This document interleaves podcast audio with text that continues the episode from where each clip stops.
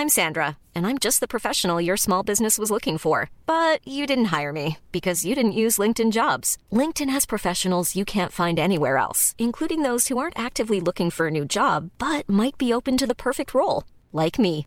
In a given month, over 70% of LinkedIn users don't visit other leading job sites. So if you're not looking on LinkedIn, you'll miss out on great candidates like Sandra. Start hiring professionals like a professional. Post your free job on linkedin.com/people today. Inicia Heraldo Noticias de la tarde con Jesús Martín Mendoza. En Heraldo Radio.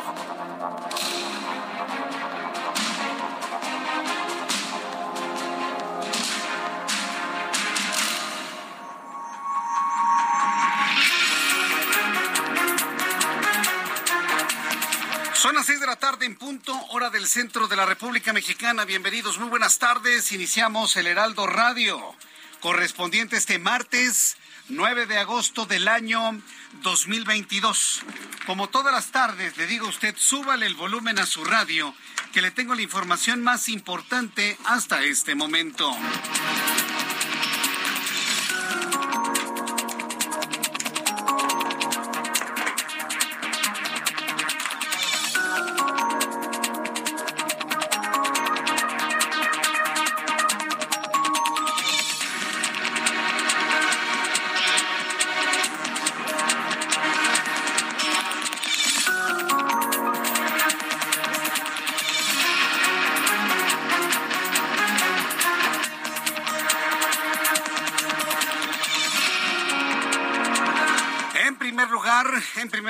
Informo a esta hora de la tarde aquí en el Heraldo Radio.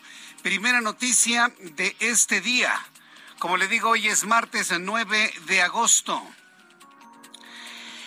La organización, la, la organización no gubernamental Seguridad Sin Guerra, esta ONG, Seguridad Sin Guerra, calificó como un golpe militar inconstitucional la entrega de la Guardia Nacional a la Secretaría de la Defensa Nacional, por lo que le ha pedido a la Suprema Corte de Justicia de la Nación intervenir ante estas violaciones constitucionales. Mire, la verdad es que la Suprema Corte de Justicia no va a hacer absolutamente nada. Eso es un hecho. Entre tanto, no se emita o no se promueva una acción de inconstitucionalidad una vez que se haya emitido el decreto que militariza el país. El decreto que militariza el país, convirtiendo a la Guardia Nacional en parte del ejército. Bueno, pues ya hasta organizaciones no gubernamentales han empezado ya a, a observar en esto pues eh, una, una acción, una situación, un golpe militar inconstitucional en el momento en que el presidente pues ha determinado pues terminar con la policía, la Policía Federal y convertirla en ejército. ¿Sí?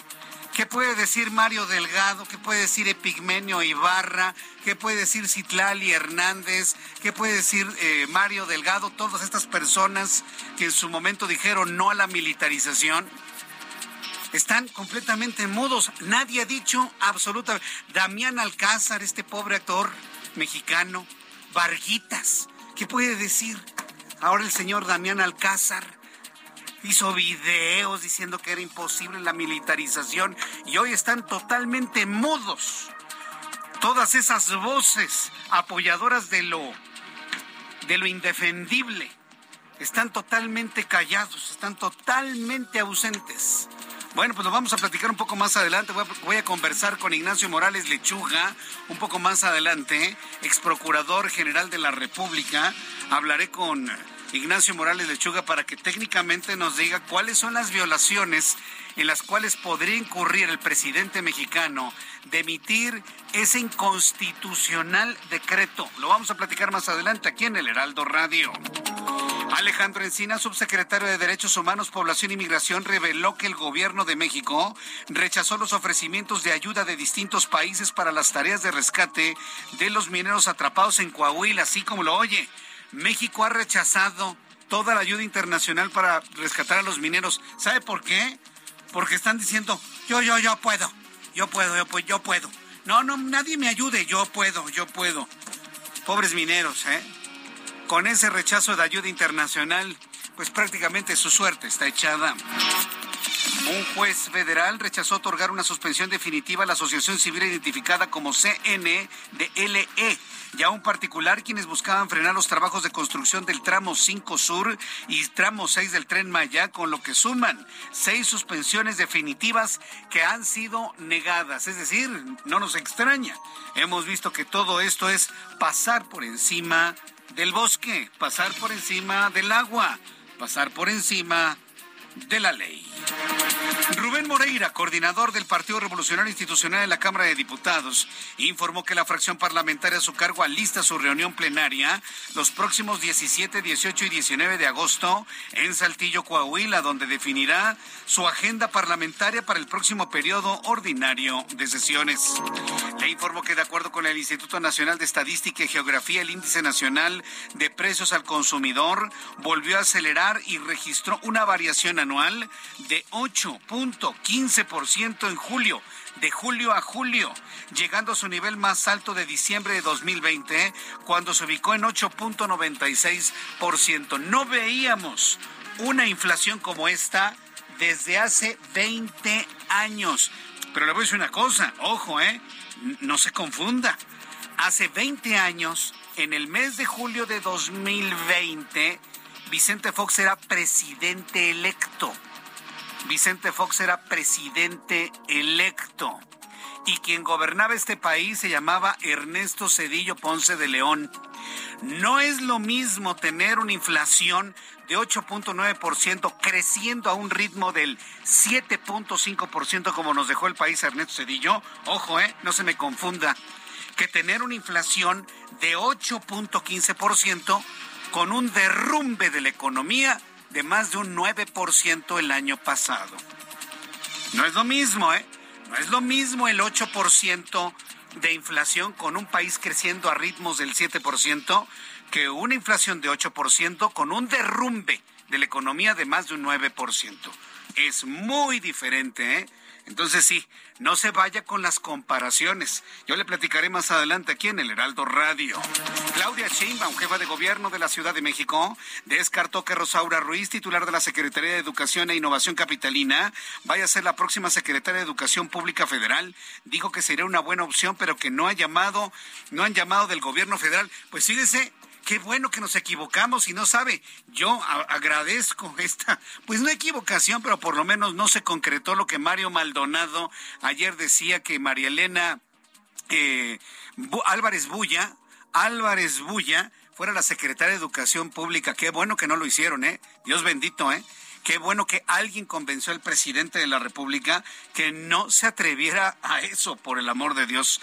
Qué bueno que lo detuvieron y que lo están pensando aún mejor.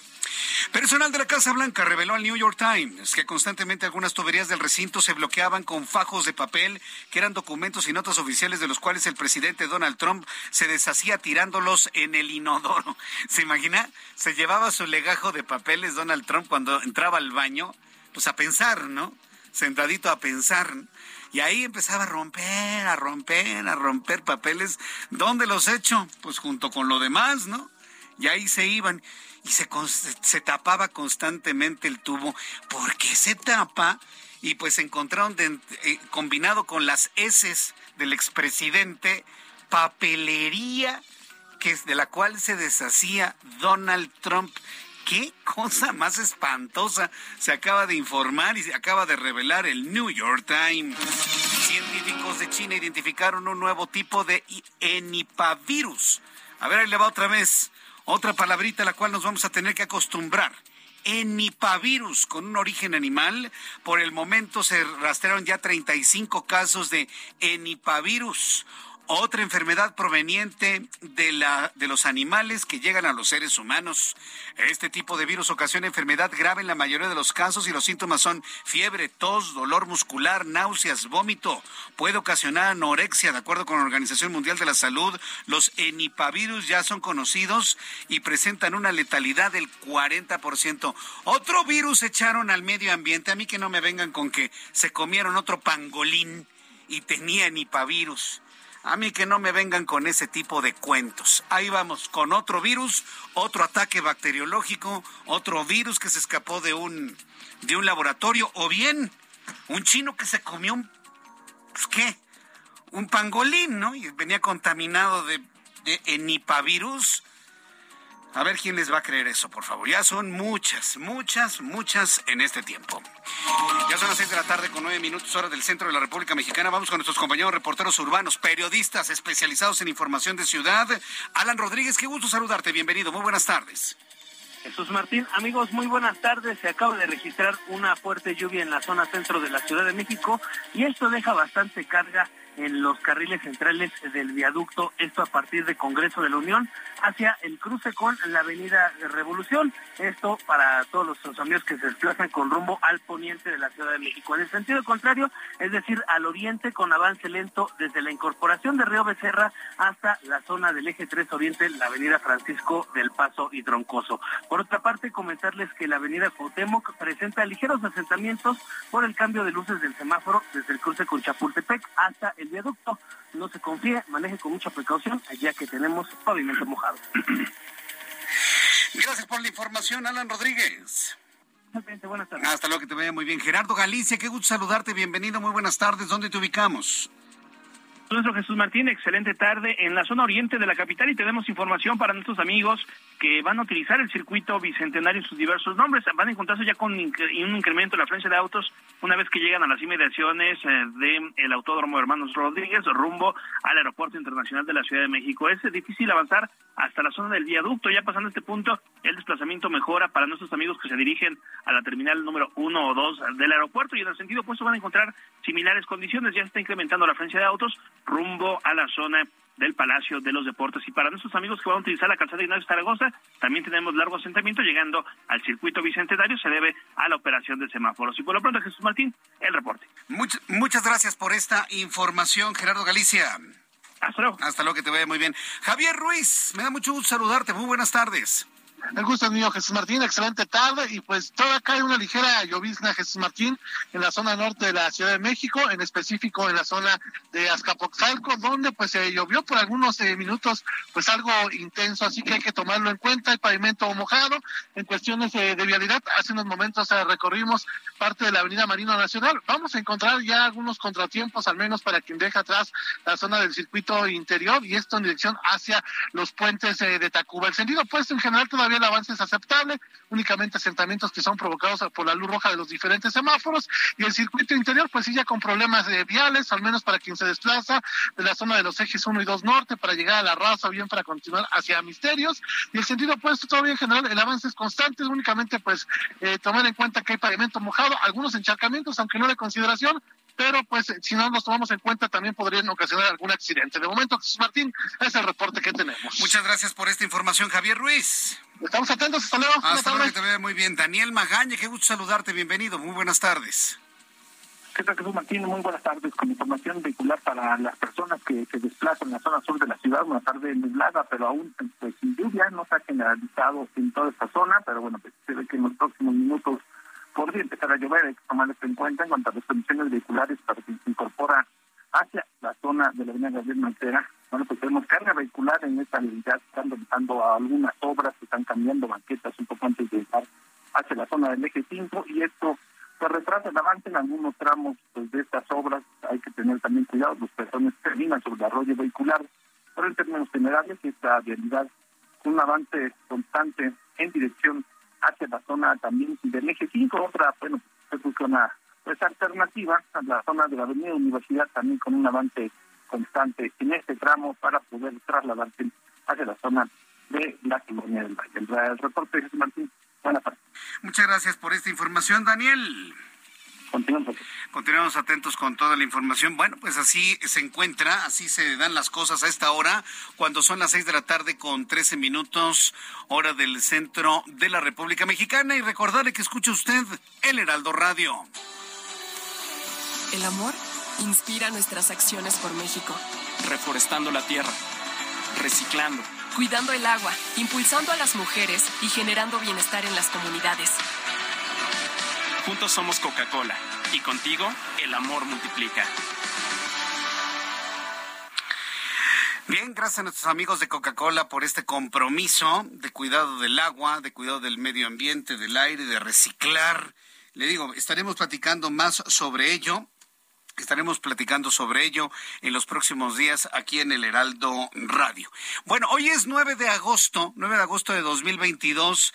De los asuntos eh, noticiosos importantes de los últimos años, ¿qué es lo que podemos recordar de manera significativa? Mire, un día como hoy, 9 de agosto, pero del año 2020, Estados Unidos anunciaba, y es una noticia muy importante que ya dábamos aquí en el Heraldo Radio, anunciaba que había alcanzado la cifra de 5 millones de afectados por COVID-19, hace dos años exactamente. Empezaba la pandemia, teníamos el primer medio año de una incertidumbre tremenda en el mundo, no sabíamos qué íbamos a hacer y Estados Unidos hablaba de 5 millones de afectados. Nada más para que se dé usted una idea de todo lo, lo que eh, ocurría. Eh, un día como hoy también, un, 9 de agosto del año 2001, en un restaurante Sbarro, que, estaba en la ciudad de Jerusalén, murieron 15 personas tras la explosión de una bomba. Ya saben, ¿no? Que en Jerusalén pasa luego a veces lo indecible, lo increíble. Y bueno, pues también es un es un momento de recuerdo de aquello que ocurría, de los asuntos que han exacerbado los ánimos entre judíos y palestinos. Un día como hoy, 9 de agosto, se clausuraban los Juegos Olímpicos de Barcelona 1992. ¿Cómo ha pasado el tiempo, no? Ese año 1992 fue un año muy intenso para España, muy, muy intenso, porque al mismo tiempo que se tenían los Juegos Olímpicos de Barcelona, se realizaba en Sevilla la Exposición Universal, la Expo Sevilla 1992 y, cómo no recordarlo, precisamente en ese año, 1992, México fue premiado por tener uno de los pabellones más importantes, más impresionantes, más bonitos y más tecnológicos de toda la exposición universal de la Expo Sevilla 1992. Eh, en 1974, un día como hoy, 9 de agosto, en Estados Unidos el presidente republicano Richard Nixon renunció a consecuencia de los escándalos de corrupción, abuso de poder y espionaje conocido como el Watergate. Hoy, un día como hoy, 1974. Le sucede en la presidencia Gerald Ford y bueno, de los asuntos que tienen que ver con los Estados Unidos, creo que este es uno de los centrales. Vale luego la pena, ¿no? Hacer un recorrido y un recuento de cosas interesantes que han pasado, eh, que han ocurrido en otros tiempos, tanto en nuestro país como en el mundo. Bien, cuando son las seis de la tarde con 17 minutos hora del centro de la República Mexicana, vamos a revisar las condiciones meteorológicas para las próximas horas. El Servicio Meteorológico Nacional, que depende de la Comisión Nacional del Agua, nos informa sobre las posibilidades de que llueva. Queremos que llueva en el norte del país, de manera concreta en Nuevo León, pero con base en lo que nos está informando el Servicio Meteorológico Nacional, esta condición yo creo que va, va, va, va todavía le cuelga. ¿eh? Tenemos el monzón mexicano, la onda tropical número 20 de la temporada, número 21 de la temporada de huracanes. Dice el meteorológico que durante esta noche y madrugada del miércoles se prevén lluvias puntuales intensas que podrían generar deslaves e inundaciones en zonas de Sonora, Sinaloa y Chiapas. A lo largo de esta noche y madrugada del miércoles, el monzón mexicano continuará sobre el noroeste de México y en interacción con inestabilidad de niveles altos de la atmósfera. Tenemos un canal de baja presión, tenemos inestabilidad de niveles altos de la atmósfera, la onda tropical número 20, ya viene la número 21, afectaciones que tenemos de manera concreta en Nayarit, en Jalisco, en Michoacán, Estado de México, Guerrero, por supuesto en Ciudad de México, se están esperando fuertes lluvias, esto podría ocurrir ya en las próximas horas, ya llovió medio fuertecito hace ratito, que por cierto tiene colapsado todo lo que es el sur de la Ciudad de México. Pero este fenómeno de lluvia podría eh, generalizarse conforme avancen las horas. Bien, con estos elementos de la atmósfera le doy a conocer pronóstico del tiempo para las siguientes ciudades en, la República Mexicana. Qué gusto que nos escuchen amigos en Oaxaca. Siempre muy atentos de nuestro programa de noticias en la ciudad de Oaxaca. 26 grados en este momento, mínima 14, máxima 27. En este momento está cayendo un aguacero hasta con tormenta eléctrica en Hermosillo, Sonora. 23 grados en este momento, mínima 22, máxima 38. Está lloviendo en los volcanes. Pero este tipo de lluvia que tenemos en los volcanes, si tomamos en cuenta las temperaturas que tenemos ahí, pues podrían significar que las montañas, tanto el Popo como el Ista, se vistan de blanco, dándonos un espectáculo eh, fabuloso el día de mañana temprano. 8 grados en Amecameca, llueve, mínima 3 grados, máxima 12. En San José del Cabo, para quienes se van a ir de vacaciones a San José del Cabo en las próximas horas, 26 la mínima, máxima 36, 31 en este momento. Acapulco, Guerrero, mínima 25, máxima 33, 31 en este instante. Y aquí en la capital de la República el termómetro está en 16 grados, hace frío, hay que abrigarse muy bien. La temperatura mínima estará en 10 y la máxima 22 grados Celsius.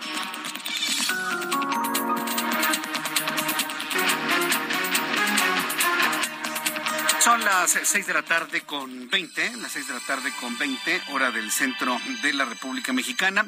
Continuamos con la información aquí en el Heraldo Radio. Bueno, pues vamos a empezar con este primer asunto que a, a mí en lo personal eh, me, me, es muy significativo, pero le voy a explicar por qué. Ahorita le voy a explicar por qué, con base en lo que se está informando allá en Sabinas, Coahuila.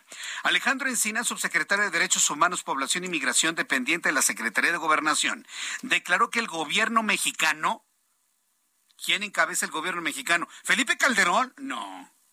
Lo encabeza Andrés Manuel López Obrador, que no se le olvide, el gobierno que encabeza Andrés Manuel López Obrador declinó los ofrecimientos internacionales de apoyo en el rescate de los 10 trabajadores atrapados en una mina en Sabinas, Coahuila. A ver, a ver, a ver. ¿Cómo que declinó la ayuda? ¿Cómo que declinó la ayuda internacional? Sobre todo cuando el señor Obrador, que es presidente de México, le, decía a los gobiernos anteriores cuando fue lo de pasta de conchos que por qué no se utilizaba la tecnología chilena cuando rescataron a los mineros de la mina de zinc en Chile, ¿se acuerda? ¿Sí? Hoy está rechazando toda la ayuda internacional el gobierno de López Obrador. Y lo que hizo Alejandro Encinas fue solamente comunicar a la opinión pública lo que decidió su jefe rechazó que hizo el gobierno mexicano bajo el argumento, rechazo que hizo el gobierno mexicano bajo el argumento de contar con la capacidad de recuperar con vida a los trabajadores gracias a protección civil y los esfuerzos en conjunto con el gobierno de Coahuila. ¿Qué fue lo que dijo Alejandro Encinas? Esto fue lo que explicó. Eh, hay apoyo ya, ofrecimientos de apoyo internacional, pero ah, todo está en manos del gobierno de México y del gobierno de Coahuila. Pues yo creo que hay capacidades, están haciendo la intervención eh, adecuada, eh, por supuesto. Hay ofrecimientos de, distintos países, de Venezuela, de Chile, pero ahorita está en condiciones el gobierno de México y el gobierno de Coahuila de atenderlo están en condiciones de atenderlo en los gobiernos estatales. A ver, ¿cómo, ¿cómo un gobierno niega la ayuda internacional? ¿Sabe cuál es la única lógica?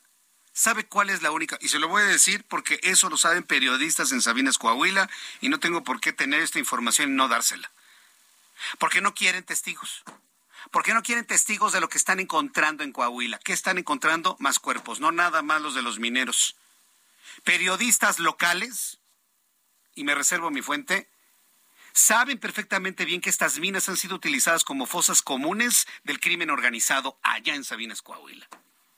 Razón por la cual le pidieron a los familiares señas particulares eh, en algo verdaderamente dramático, ¿no? Este sí es, este no es, este sí, este no, este no, este no, este no, este sí, este no, este no, este no.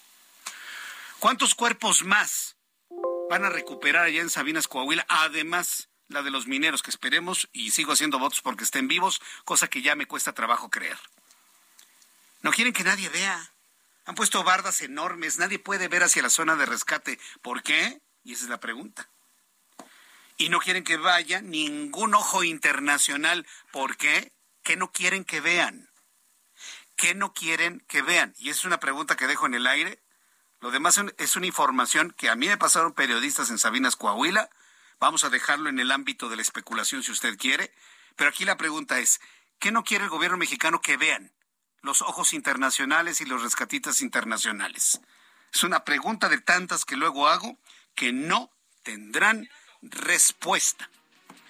Son las seis de la tarde con 25 minutos hora del centro de la República Mexicana. Después de los anuncios, después de los anuncios le voy a dar más detalles de todo lo que se ha informado tanto en Coahuila como en el gobierno federal de lo que se piensa hacer para rescatar a estos jóvenes. Recuerde que hoy en la tarde se estaría eh, haciendo una nueva incursión por parte del dron acuático para poder conocer si se puede o no se puede salvar los problemas que encontraron ayer. ¿Qué encontraron ayer? Cuatro pilares de material que impedirían el ingreso de un rescatista.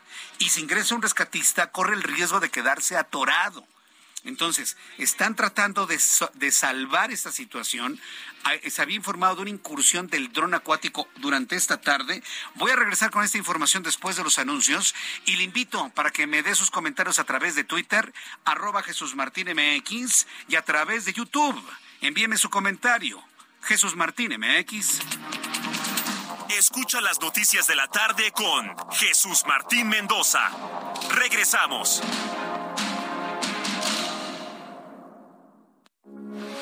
Heraldo Radio 98.5 FM, una estación de Heraldo Media Group.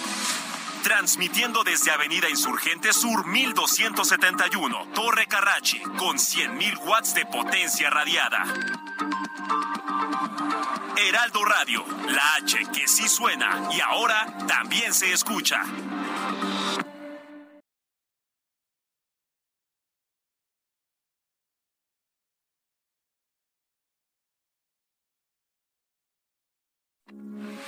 Heraldo Radio, con la H que sí suena y ahora también se escucha. Continúa Heraldo Noticias de la tarde con Jesús Martín Mendoza.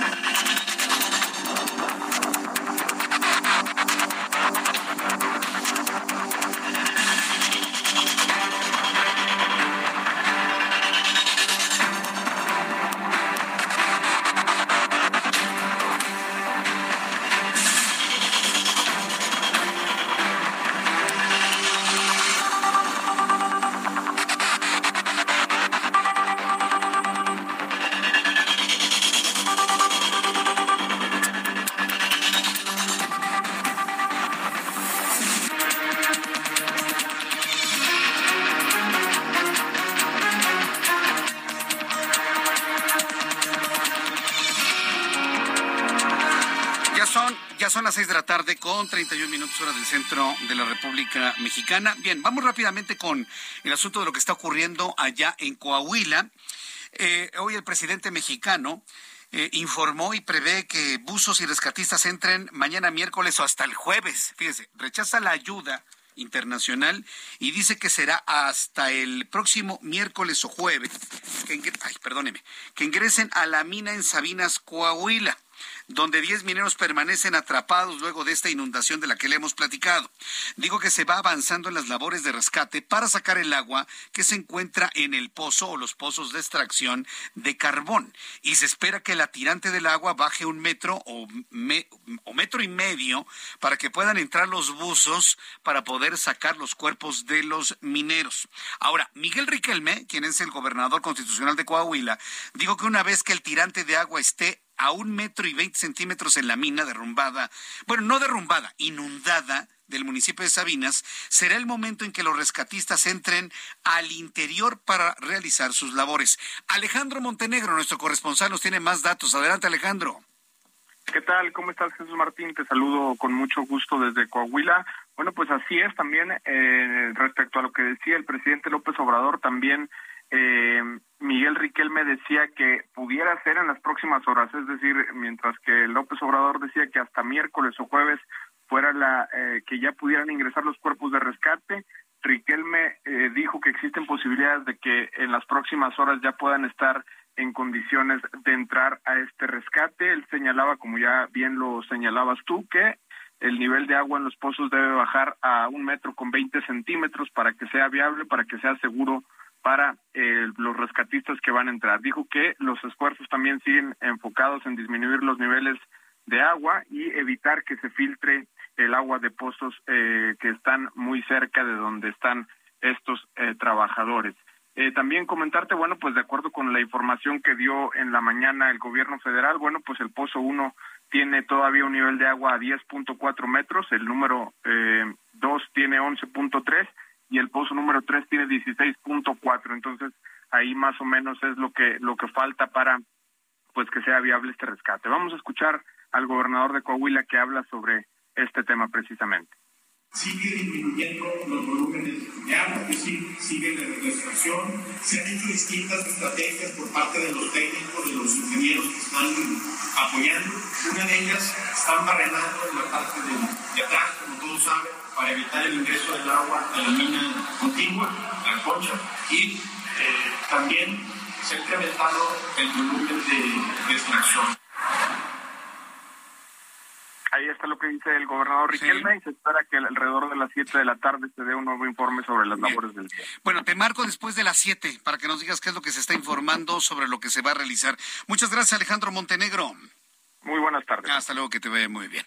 Bueno, son las 6 de la tarde con 34 minutos. Regresaré con esto después de las 7, cuando ya tengamos la conferencia en donde se actualice toda la información sobre Sabinas Coahuila. Vamos a otro asunto. Mire que no quitamos el dedo del renglón ni la observación de todos los foros de este Parlamento abierto en torno a la reforma electoral. Quiero retomar esto porque hoy hubo una declaración durísima, ¿eh? durísima, muy importante por parte de José Waldenberg. Todos recordamos a José Waldenberg, ex titular del Instituto Federal Electoral, quien calificó la reforma electoral promovida por el presidente mexicano, en donde inclusive se interpreta el, el reducirle la independencia la autonomía al Instituto Nacional Electoral, que es la peor propuesta que ha escuchado en 40 años. Declaración que otorgó ayer en el octavo foro de debate sobre la reforma electoral en el Congreso. Ha sido tan comentado lo que dijo José Waldenberg que hoy eh, tenemos el gusto, el honor de tenerlo en la línea telefónica y agradecerle infinitamente estos breves minutos. José Waldenberg, expresidente del entonces IFE, bienvenido, muy buenas tardes. Buenas tardes, muchas gracias por la invitación. Pues en efecto, el día de ayer me invitaron, bueno, fui al foro eh, para discutir la propuesta del presidente en materia electoral, pero específicamente la propuesta de cómo elegir a consejeros y magistrados, a consejeros del INE o magistrados del tribunal. Y eso es a lo que yo me refería, creo que es la peor propuesta que se ha hecho en México, pues por lo menos en las últimas tres décadas y media, para ser exacto. ¿Por qué? Porque a lo largo de los últimos años fue necesario construir una autoridad electoral autónoma. ¿Qué quiere decir autónoma? Una autoridad que no dependiera ni del gobierno, ni de otros poderes constitucionales, ni de los partidos políticos, ni de grupos de interés.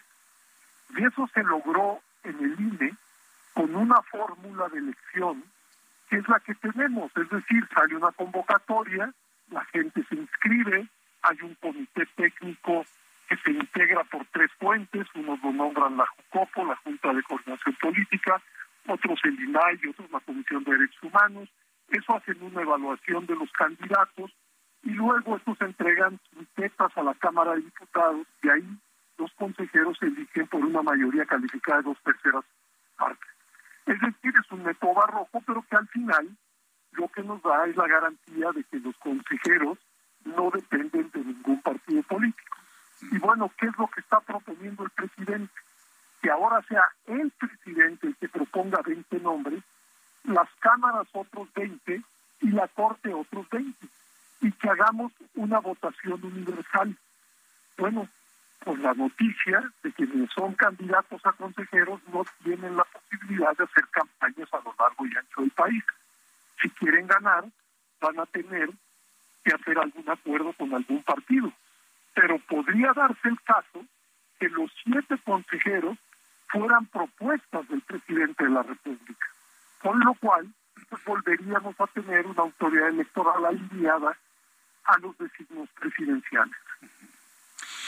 José Waldenberg, eh, este, este, asunto de la dependencia a los partidos políticos eh, en esta propuesta del presidente para que hagan una campaña electoral y poderlos elegir magistrados o consejeros electorales, finalmente lo, lo, está comprando precisamente la sociedad menos informada en este tema, sembrando la idea que, por ejemplo, los actuales consejeros militan, participan, han sido emanados de los partidos políticos, vaya, para muestra, el que se ande diciendo que eh, Lorenzo Córdoba quiere lanzarse como candidato a la presidencia de la República en 2024. Y ese argumento lo ha comprado un importante sector de la población. Eso es a lo que nos estamos enfrentando, que por más puntual que sea la explicación, hay un sector de la población que le cree al presidente que los actuales consejeros dependen o tienen ideologías hacia los partidos políticos. ¿Cómo combatir esta estrategia de información para la que ha optado el presidente mexicano? Bueno, eh, por supuesto que mucho de lo que dice el presidente lo creen franjas importantes de la sociedad mexicana. Sí. Pero no hay que perder de vista. En las muy diferentes encuestas que se han levantado en los últimos años, el Instituto Nacional Electoral es una de las instituciones de la República de más confianza. Incluso en esas encuestas, o en muchas de esas encuestas, el Instituto Nacional Electoral logra más confianza que la propia presidencia de la República. Ahora, ¿por qué es esto? Pues porque hemos visto en los últimos años que, la, que nuestras elecciones funcionan. ¿Funcionan en qué sentido? Que las autoridades electorales han sido capaces de eh, organizar elecciones y de procesar sus resultados de manera limpia, de tal suerte que los ganadores y perdedores ya no dependen de la autoridad, dependen de los votos que depositan los ciudadanos en las urnas. Y para muestra, pues el actual presidente de la República salió precisamente de un proceso electoral organizado por el INE. Y hoy Morena, que es el partido mayoritario en la República, gobierna 20 estados de la República que han, y esas elecciones fueron organizadas por institutos locales electorales. Es decir, si algo está funcionando en México hoy, y eso lo sabe la inmensa mayoría de la gente, son las elecciones.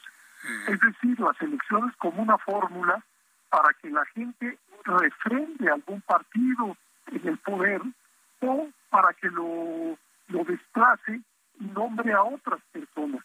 El de las últimas cuatro elecciones presidenciales, en tres hemos tenido alternancia. ¿Qué quiere decir eso? Que en tres han ganado las oposiciones y no los candidatos del gobierno. Creo que eso lo sabe la gente. Quienes somos mayores sabemos que eso no sucedía en el pasado en la República y por eso pues hay que preservar mucho de lo construido en esta materia. Eh, eh, yo estoy completa. Hemos, por ejemplo, en los medios de comunicación siempre informado sobre, sobre, sobre estos asuntos. E inclusive, yo no tengo duda que el propio presidente de la República lo sabe. Pero lo que le voy a plantear, José Goldenberg, podría resultar hasta pueril lo que voy a plantear. Pero hay la impresión de que el presidente, independientemente de todo eso, y que él es el resultado de la seriedad y confianza del Instituto Nacional Electoral, él trae en su mente que le robaron la elección del 2006. Y él trae la intención de vengarse del órgano electoral que le robó la elección en el año 2006 y por eso está haciendo todo esto, porque aunque sabe que ha ganado con ese instituto, ahora me la pagan la que me hicieron en 2006.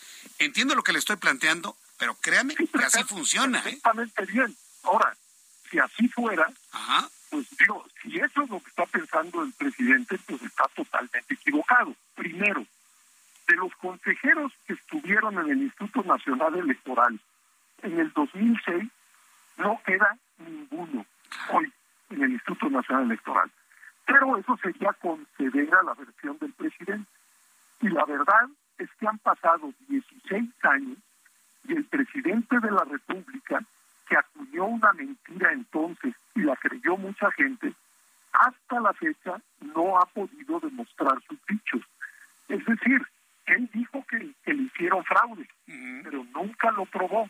Y hay que recordar, en aquel entonces conocimos los resultados del conteo rápido, conocimos los resultados del programa de resultados electorales preliminares, vimos la, el cómputo de los votos en los distritos. En esos tres ejercicios que son distintos, aunque todos esos se hacen bajo el manto del, del ICE, entonces, en todos los resultados coincidieron. Pero alguien podría decir, bueno, eso fue lo que dijo la autoridad. Bueno, recordemos que quien era la encuestadora del hoy presidente López Obrador, Ana Cristina Covarrubias, dijo que según su conteo rápido, coincidía con los resultados que había dado el IFE y que eh, Felipe Calderón iba un poco arriba pero que no se podía saber, tal como lo dijo el IFE, el resultado final, hasta que no se hiciera el cómputo oficial, porque todos sabemos que aquel cómputo acabó con una diferencia del 0.56%. Pero hay un elemento más. En aquel entonces, los partidos que apoyaban al hoy presidente eh, demandaron al Tribunal Electoral un recuento. Hay que recordar que es un recuento de cerca de 12.000 casillas. Todas esas casillas fueron señaladas en su momento como irregulares precisamente por la coalición que apuntaló la candidatura de Andrés Manuel López Obrador. ¿Y qué fue lo que descubrió el tribunal? Esto suele no recordarlo mucha gente. Pues que no había un patrón fraudulento en efecto, en algunas eh, casillas había dos o tres votos más por Calderón, pero que en otras había cinco o seis votos más a favor de López Obrador. Es decir, que, en el, eh, que había algunos errores en la suma, pero no un patrón fraudulento. Bueno, toda esa información eh, suele ser omitida porque me siguen hablando del fraude del 2006, mientras que de ese lado, digamos, de quienes sostienen que hubo un fraude, jamás se ha aportado una sola prueba.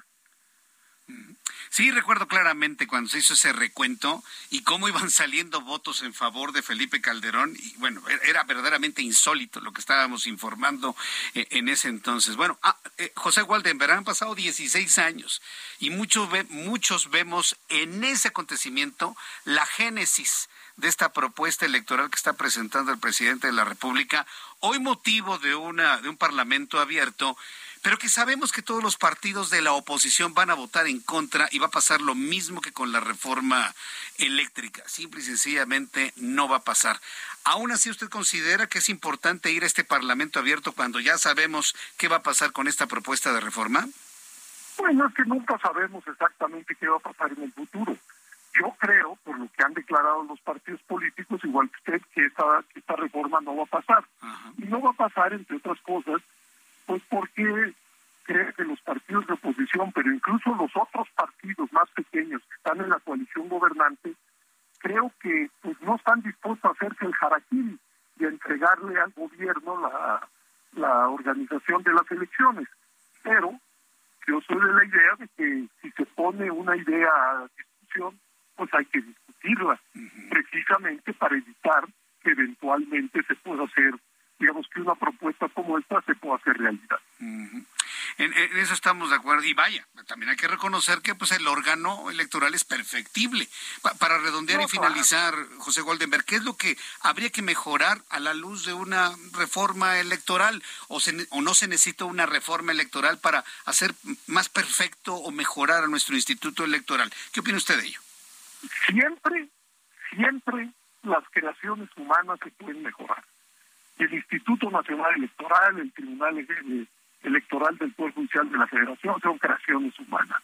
Es decir, claro que se pueden mejorar, no son perfectas, pero en esta situación, en una situación en la que es clara la intención gubernamental de alinear a instituciones autónomas a su mando, creo que lo mejor es no moverme.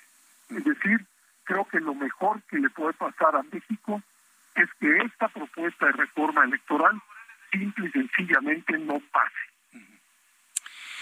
José Waldenberg, yo agradezco mucho estos minutos de comunicación con el auditorio del Heraldo Radio. Le envío un fuerte abrazo, un agradecimiento por este tiempo. Muchas gracias, José Waldenberg. El agradecido soy yo. Que esté muy bien. Gracias, igualmente, que le vaya muy bien. Él fue consejero presidente del IFE, del entonces Instituto Federal Electoral fue un hombre fundamental para entender a nuestro órgano electoral como lo, lo que es hoy, ¿no? Un, instituto ciudadano, un instituto completamente autónomo, un instituto que llegó en la conformación de ese instituto con José Woldenberg a cambiar todo el paradigma electoral que teníamos en el país. Sí, para que fuera ciudadano, para que verdaderamente se encontraran los votos, para que no se rellenaran las urnas. Entonces se implementaron los, las tecnologías de los conteos, de los conteos rápidos y de los programas de resultados electorales preliminares que nadie ha puesto en duda. Ya lo que estábamos haciendo un recuento y un recuerdo, ¿no? De lo que ocurría en el año 2006. Eh, eh, en el año 2006, este servidor que le habla, sobre todo le digo a los más chavos que apenas nos escuchan desde hace algunos años, yo ya estaba en un noticiero de las tardes en el año 2006, haciendo exactamente lo mismo que hacemos ahora, informarle. ¿sí? Y recuerdo claramente que nunca, y lo decíamos en la radio, en aquella estación en la cual usted me conoció, realmente ganó que presente las copias de las actas de cada una de las casillas y que demuestre consumatorio de las copias de las de las casillas porque tenían representantes de los partidos en cada una de las miles de casillas que había que demuestre que en la sumatoria tiene más votos que Felipe Calderón. Jamás lo hicieron y en los medios de comunicación lo decíamos. Fácil. Es fácil comprobarlo. Traigan todas sus copias de las actas, súmenlas y demuestren que tienen más votos. Jamás lo hicieron. Jamás lo hicieron.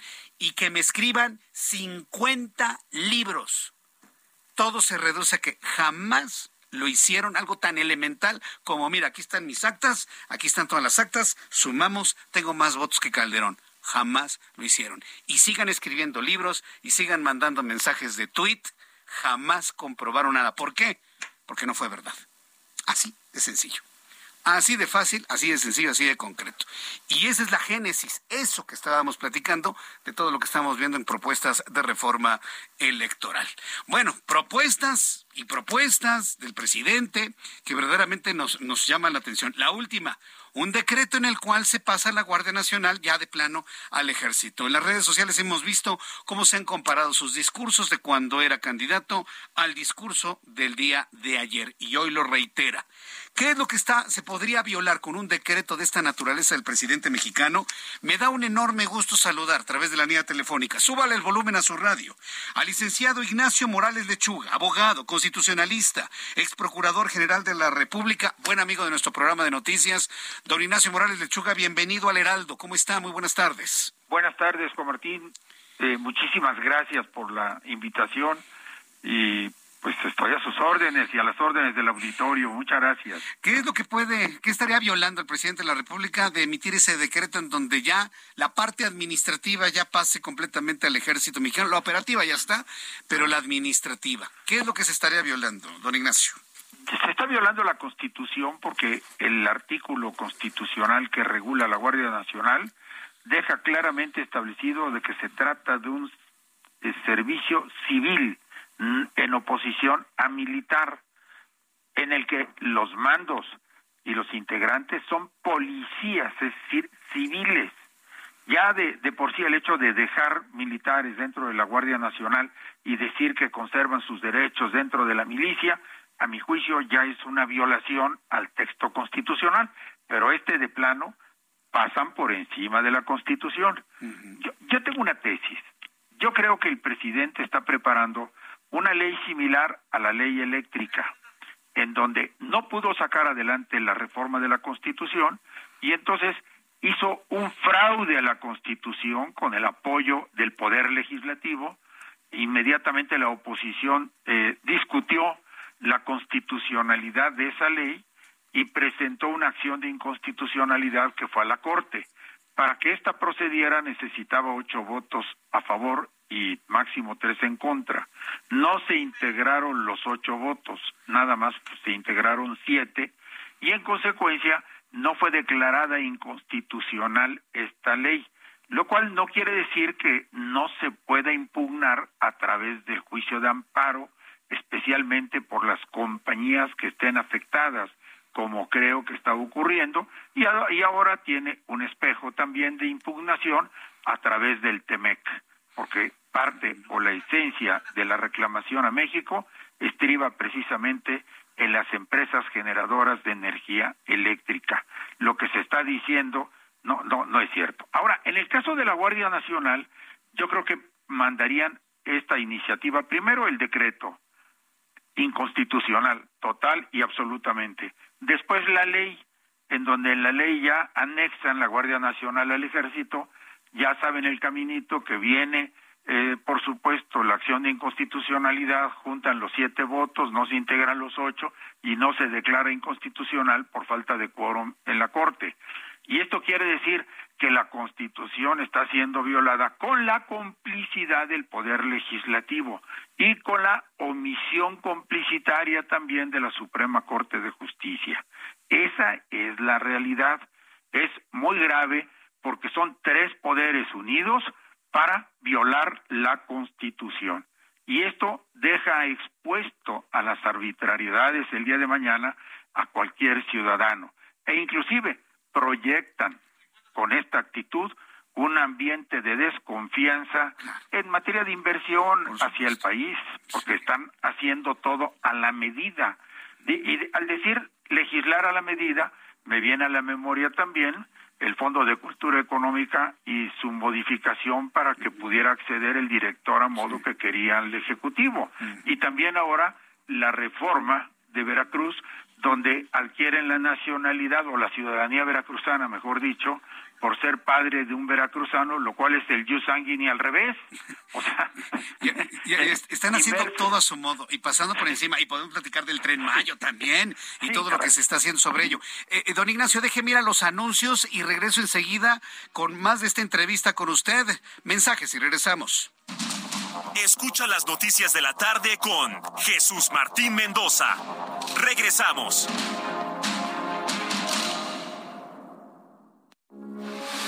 Heraldo Radio 98.5 FM, una estación de Heraldo Media Group. Transmitiendo desde Avenida Insurgente Sur 1271, Torre Carrachi, con 100.000 watts de potencia radiada. Heraldo Radio, la H que sí suena y ahora también se escucha.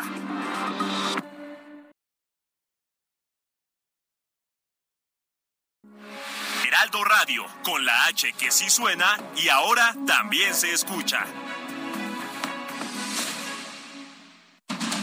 Continúa Heraldo Noticias de la tarde con Jesús Martín Mendoza.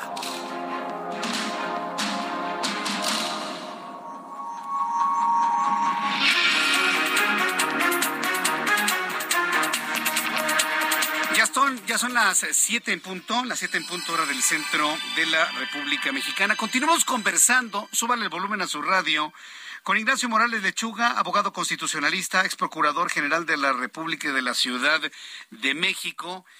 Eh, ya estamos hablando precisamente sobre esta propuesta que está haciendo, bueno, este anuncio de un decreto en donde se pasaría la Guardia Nacional al, Ejército Mexicano ya de manera total, operativamente ya lo está, pero ahora de manera administrativa. Ignacio Morales de Chuga. ¿Qué tendría que hacer entonces el presidente de la República? Ir primero a una reforma constitucional que ante la configuración política en el legislativo no pasaría.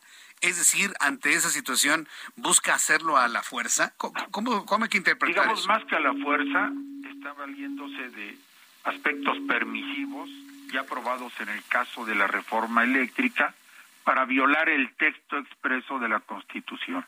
Es decir, no logro reforma constitucional, pues muy sencillo, me voy, a, le doy la vuelta y ya sé que cuento con la aprobación de la Corte. Y la Corte se presta a este juego. Lamentablemente, eso es lo que estoy viendo como escenario próximo que nos espera en materia de la Guardia Nacional. Por eso dije hace rato, a mí me parece que la, la Corte y el Poder Legislativo estarían actuando complicitariamente con esta violación. Ya sabemos que, que la Constitución dice lo que la Corte quiere que diga, pero, pero la Corte ha sacado algunas eh, declaraciones o interpretaciones verdaderamente jaladas de los cabellos, de los pelos, porque eh, recuerden cuando la revocación de mandato, la Corte decía que también, perdón, que también incluía la ratificación de mandato, cuando jamás lo dice y lo ha dicho la Constitución. Y agregaron la ratificación de mandato, ¿por qué? Porque el Ejecutivo quería que así fuera también ratificación de mandato, porque el verdadero propósito de la consulta era la ratificación. Nos sorprendió a todos la decisión de la Corte, todos esperábamos de manera muy clara que dijera, pues esto no necesita mayores interpretaciones, la boleta tiene que decir revocación de mandato, no ratificación, pero se salieron con la suya, eh, en, un, en una interpretación, a mi juicio, fuera de lugar. En el caso de la industria eléctrica, tres, cuatro, cuatro ministros dijeron que era constitucional, siete dijeron que era inconstitucional, y como no se integró el voto de ocho ministros, cuando menos, pues no fue declarado inconstitucional. La mayoría dijo que lo era, pero se necesitaba el voto de ocho. Entonces, esa ley solamente se puede impugnar vía amparo. Eso significa que entonces las acciones de inconstitucionalidad que se promuevan una vez que el decreto pues, eh, aparezca, o sea, ya un hecho, pues tampoco tampoco va a fructificar, no se puede hacer absolutamente nada entonces. Como acción de inconstitucionalidad no. Sin embargo, sí podrá haber seguramente muchísimos amparos contra acciones de la Guardia Nacional, contra detenciones de la Guardia Nacional o contra investigaciones de la Guardia Nacional que muchos jueces van a declarar inconstitucionales. Si no, a las pruebas nos remitimos. Qué barbaridad. Aquí estamos ante una situación, don Ignacio Morales Lechuga, muy complicada, porque pues prácticamente es pasar por encima de la ley, pasar por encima de la Constitución, hacer lo que se viene en gana. Y, y me ha tocado también leer y escuchar algunas opiniones de, pues es lo que se tiene que hacer, porque pues las policías están corrompidas, que la Policía Federal está corrompida y que la única institución que puede garantizar eh, independencia, estrategia, disciplina, inteligencia, acciones concretas contra el crimen es el ejército mexicano. Pues, ¿Este final justifica los medios, don Ignacio? No, por supuesto que no.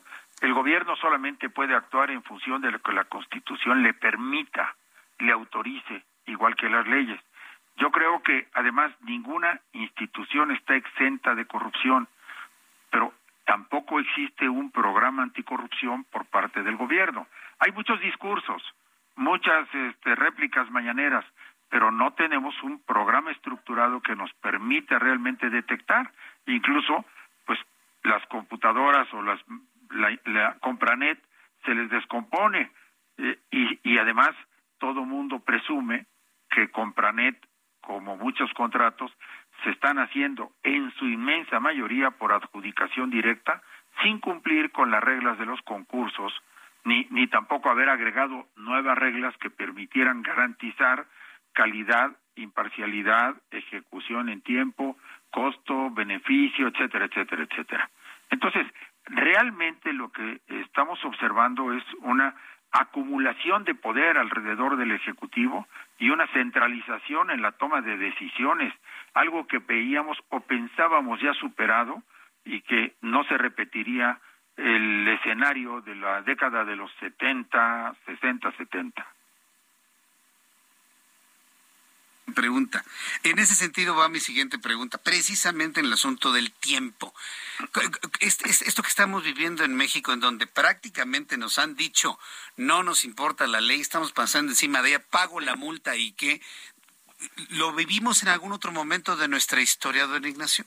Bueno, sí, por supuesto, cuando, cuando este país prácticamente estaba en los puños de un solo hombre durante seis años y con un partido hegemónico pero se fueron creando pesos y contrapesos, y hoy esos pesos y contrapesos y esa delegación de facultades en fideicomisos y en organismos descentralizados que actuaban con criterios técnicos y no políticos, pareciera ser arrasada por un tsunami que es la cuarta transformación y ahora todas las decisiones que se están tomando tienen un profundo sentido político electoral y en función del proceso electoral se toman decisiones, no necesariamente que sean eh, evidentemente acertadas, que estén basadas en estos criterios técnicos que comentamos, sino básicamente en, en, el carácter populista que parece enmarcar a este gobierno.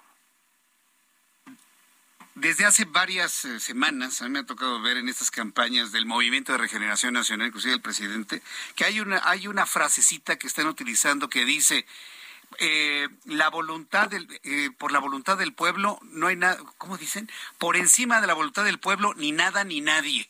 Por encima de la voluntad del la voluntad del pueblo ni nada ni nadie. Algo así reza la, la frase. Yo me quedé preguntando, ni siquiera la Constitución. Es decir, es, la puerta para ir por encima de la Constitución, ese argumento.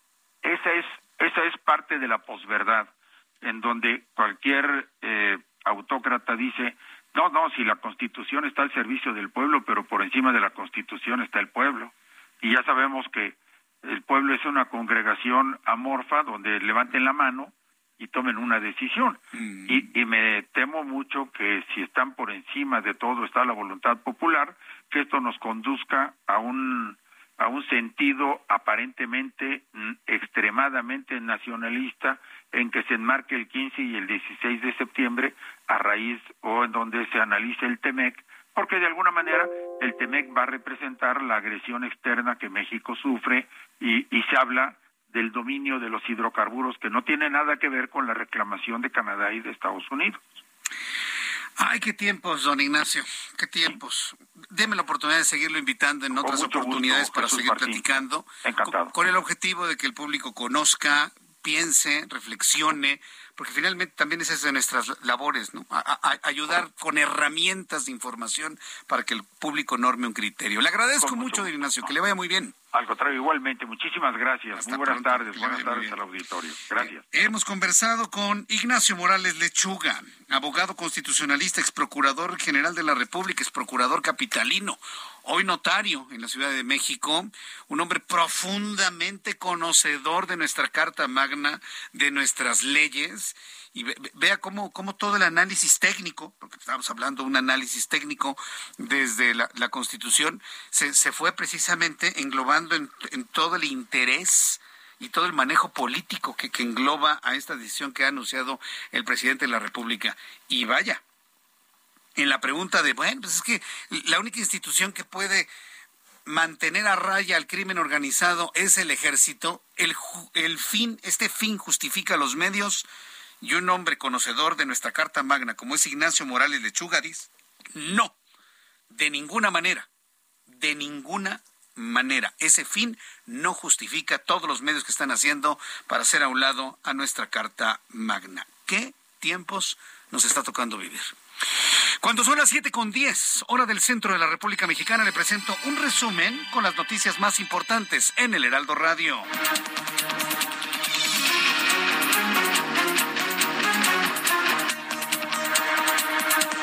Este resumen de noticias, luego de conversar con Ignacio Morales Lechuga, le informo que la organización no gubernamental Seguridad Sin Guerra calificó como un golpe militar inconstitucional la entrega de la Guardia Nacional a la Secretaría de la Defensa Nacional, por lo que pidió a la, a la Suprema Corte de Justicia de la Nación intervenir ante estas violaciones constitucionales.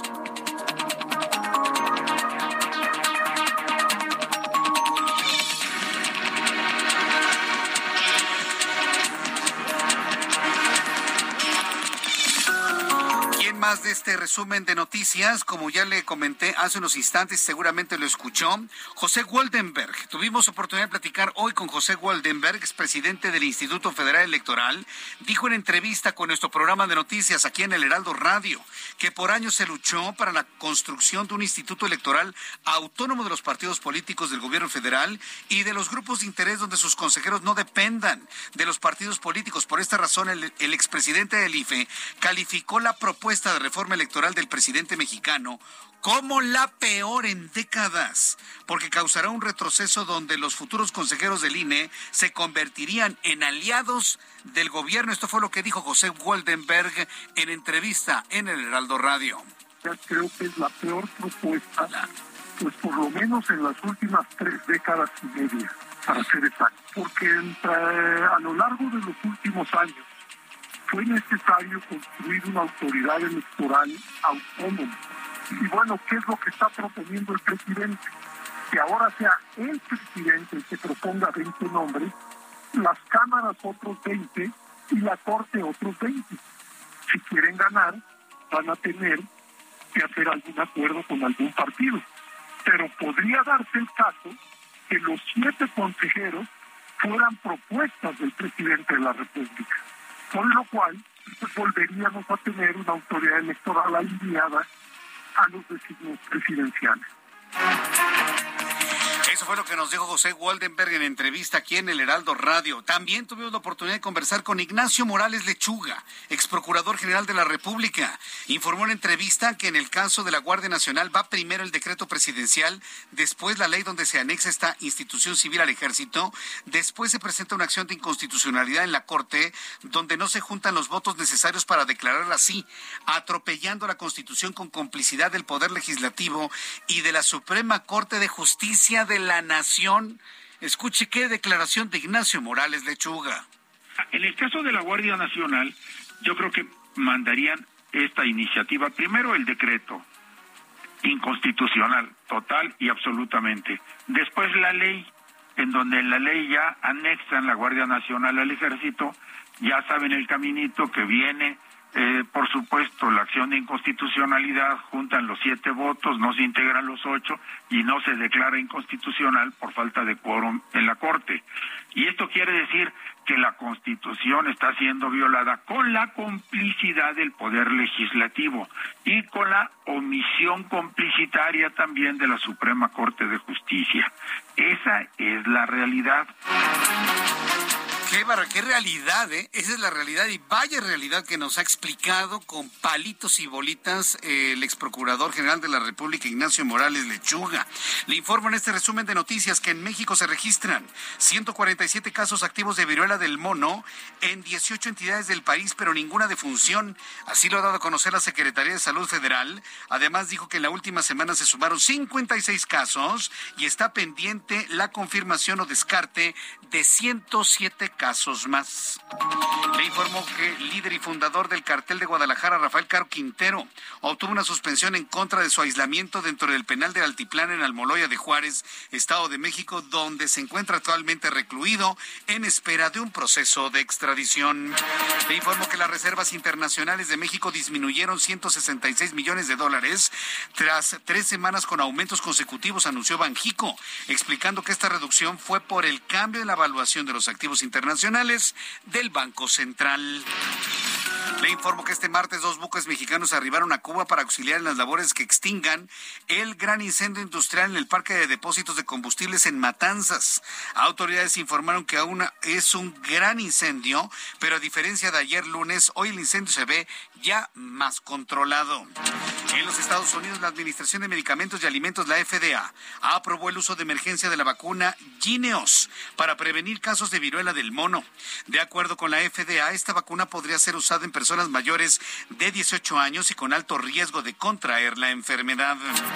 El ministro de Defensa de Venezuela, Vladimir Padrino López, informó este martes que por orden del presidente Nicolás Maduro establecerá contacto de inmediato con su colega colombiano Iván Velázquez Gómez para restablecer las relaciones militares entre ambas naciones. La Organización Mundial de la Salud condenó los ataques contra monos en Brasil por miedo a contraer la viruela del, del mono.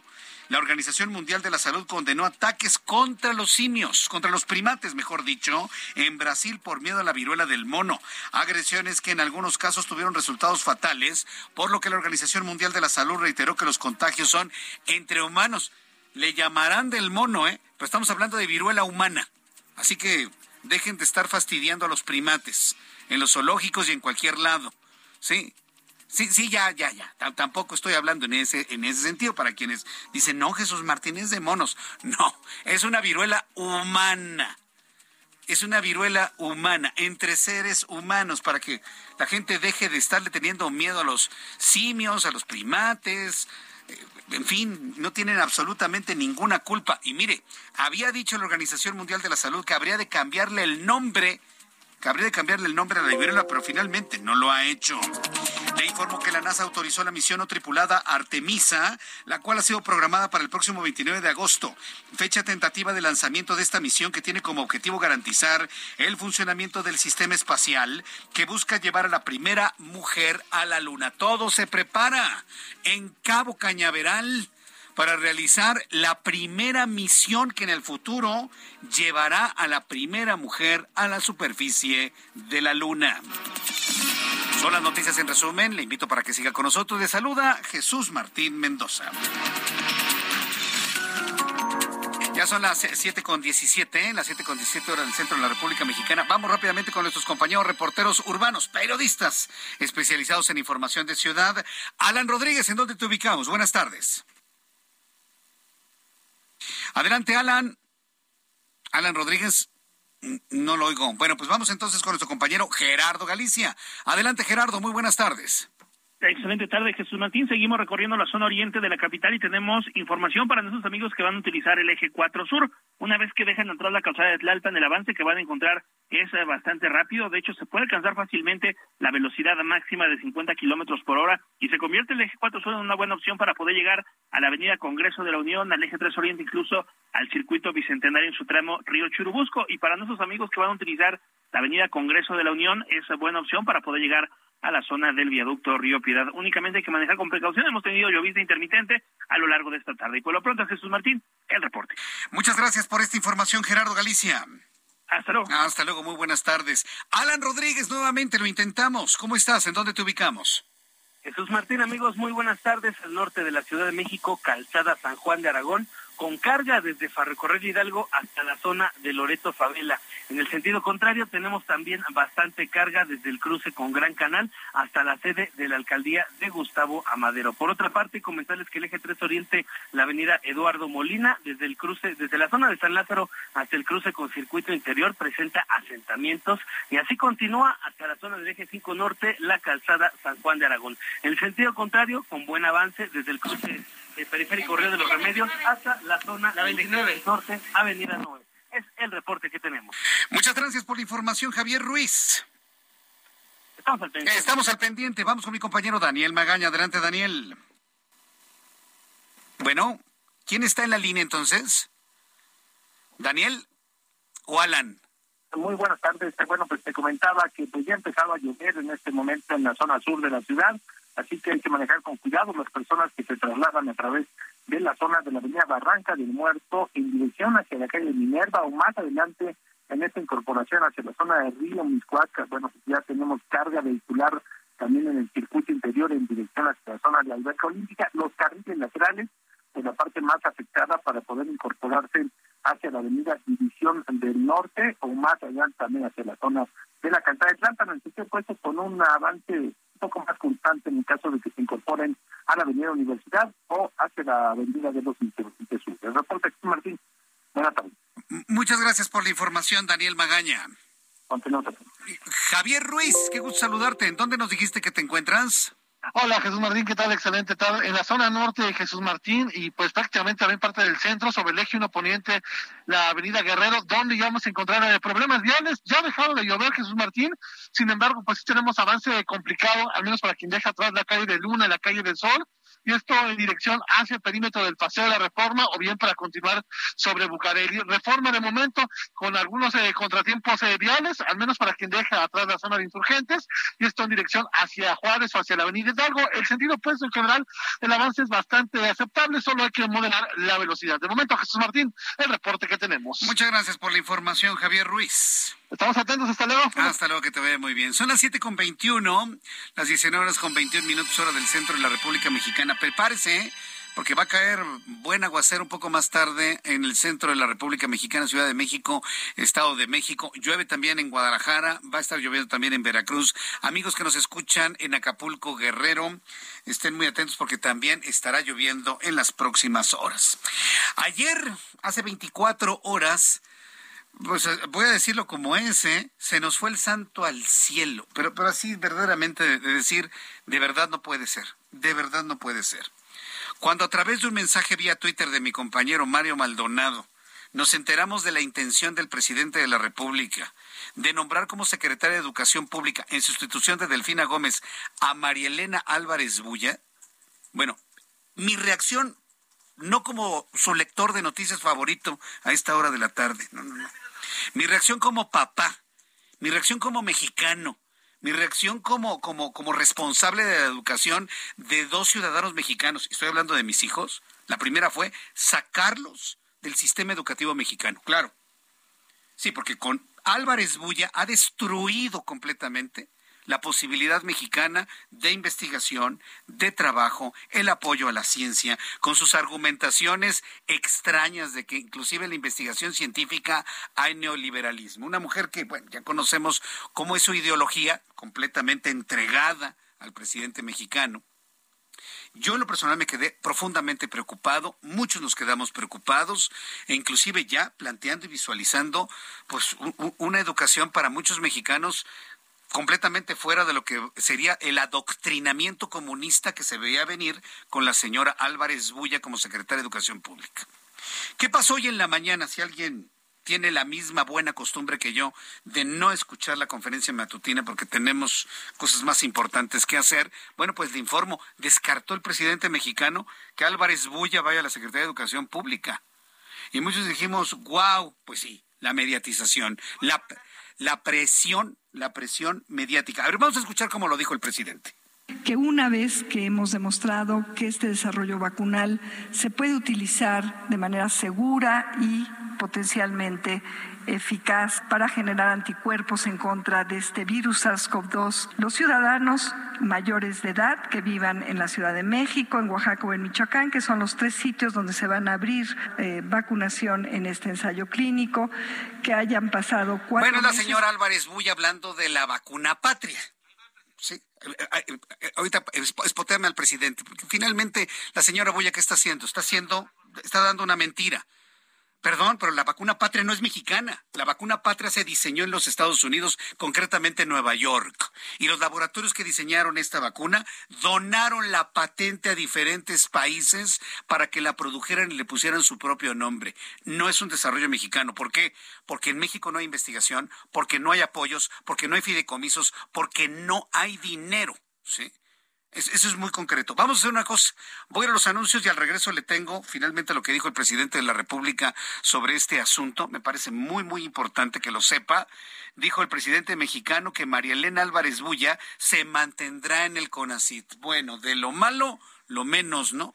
Y entonces, bueno, regresaré con este asunto con detalle después de los mensajes y le invito para que me dé sus comentarios a través de Twitter, arroba Jesús Martín MX, y a través de YouTube en el canal Jesús Martín MX. Escucha las noticias de la tarde con Jesús Martín Mendoza. Regresamos. Heraldo Radio, con la H que sí suena y ahora también se escucha.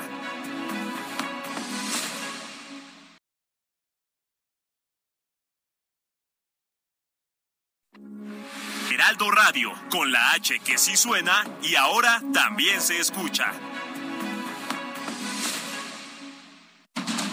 Continúa Heraldo Noticias de la tarde con Jesús Martín Mendoza.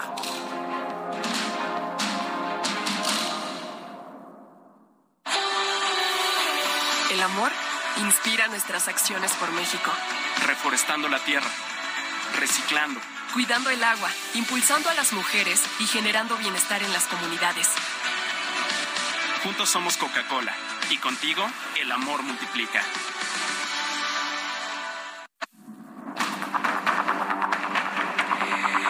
Ya son las siete y media, las siete, las siete de la noche con 30 minutos, hora del centro de la República Mexicana. Bien, platicábamos entonces antes de ir a los anuncios que lo que dijo hoy el presidente de la República pues nos alivió a muchos mexicanos y a muchos padres de familia. Seguimos siendo millones quienes no estamos de millones dije, ¿eh? que no estamos de acuerdo cómo se están haciendo las cosas y seguimos siendo millones de padres de familia en todo el país, ¿sí? Que no estamos de acuerdo en un adoctrinamiento de esta naturaleza. Yo estoy casi seguro que la presión mediática y la presión en redes sociales hizo reconsiderar al presidente del país en declarar lo que hoy declaró Hoy dijo Andrés Manuel López Obrador que María Elena Álvarez Buya se mantendrá en el CONACIT. Bueno, porque todavía la necesita donde está. O sea, no es un asunto de si es buena o mala, no, es lo que él necesita, lo que él necesita. ¿Se da cuenta de las palabras? Aseguró el mandatero por lo que queda descartada como sucesora de Delfina Gómez como titular de la Secretaría de Educación Pública, de acuerdo a lo dicho por el presidente. Vamos a escuchar lo que dijo López Obrador Este informe de tres años y medio de gestión de la doctora Álvarez Bulla en el CONACIT es una especie de, de camino de confirmación de que va a ser la siguiente secretaria de Educación Pública. Gracias. ¿Qué va a ser qué? La siguiente secretaria de Educación Pública. No, no, porque la necesitamos donde está. Todavía no termina este, y ha hecho un trabajo extraordinario. Bueno, ya, ya, ya es suficiente, suficiente, suficiente, suficiente. ¿Qué va a ser qué? Ay, por Dios. Ve, por qué yo no escucho la conferencia mañanera. Imagínense estar destilando bilis a las 7 de la mañana. No, hombre, mejor hacemos ejercicio, este, nos dedicamos a cosas de mayor, de mayor importancia, así como caminar, hacer ejercicio, estar atendiendo a la familia y demás. Imagínense escuchar esto a las 7 de la mañana, cuando todo el mundo lo sabe y él también lo sabe. Sí. Que ¿qué? ¿De qué? ¿De qué, ¿De qué hablas? Ah, no, pues si todavía no termina, por favor. Me están preguntando nuestros amigos del público que si va a ser este, Elisa, Liz, ¿cómo se llama? Tú, Ángel, te sabes bien el nombre, ¿no? Lisa Elizabeth, ¿o cómo se llama? Elizabeth Vilchis, García Vilchis, la señora de las mentiras. Elizabeth, gracias, Ángel. Elizabeth García Vilchis, la, señorita de las mentiras de los miércoles. No, hombre, Dios nos agarre confesados. No, no, no. Yo espero que sea Berta, Berta Luján. Yo espero que sea Berta Luján la próxima secretaria de Educación Pública. Mire yo esperaría que eso sea para tranquilidad absolutamente de todos. Yo creo que la señora Marielena Álvarez Bulla, donde está, está bien. Ya ahí ya no, ya no hace tanto, tanto daño. Ahí está bien, ahí que la dejen en Conacit. Al fin le quedan dos años. Y yo sí tengo fe, yo sí tengo fe, confianza en que llegue quien llegue, llegue quien llegue, repare muchas cosas que están sucediendo completamente extrañas en nuestro país. ¿eh? Yo tengo todavía esa fe.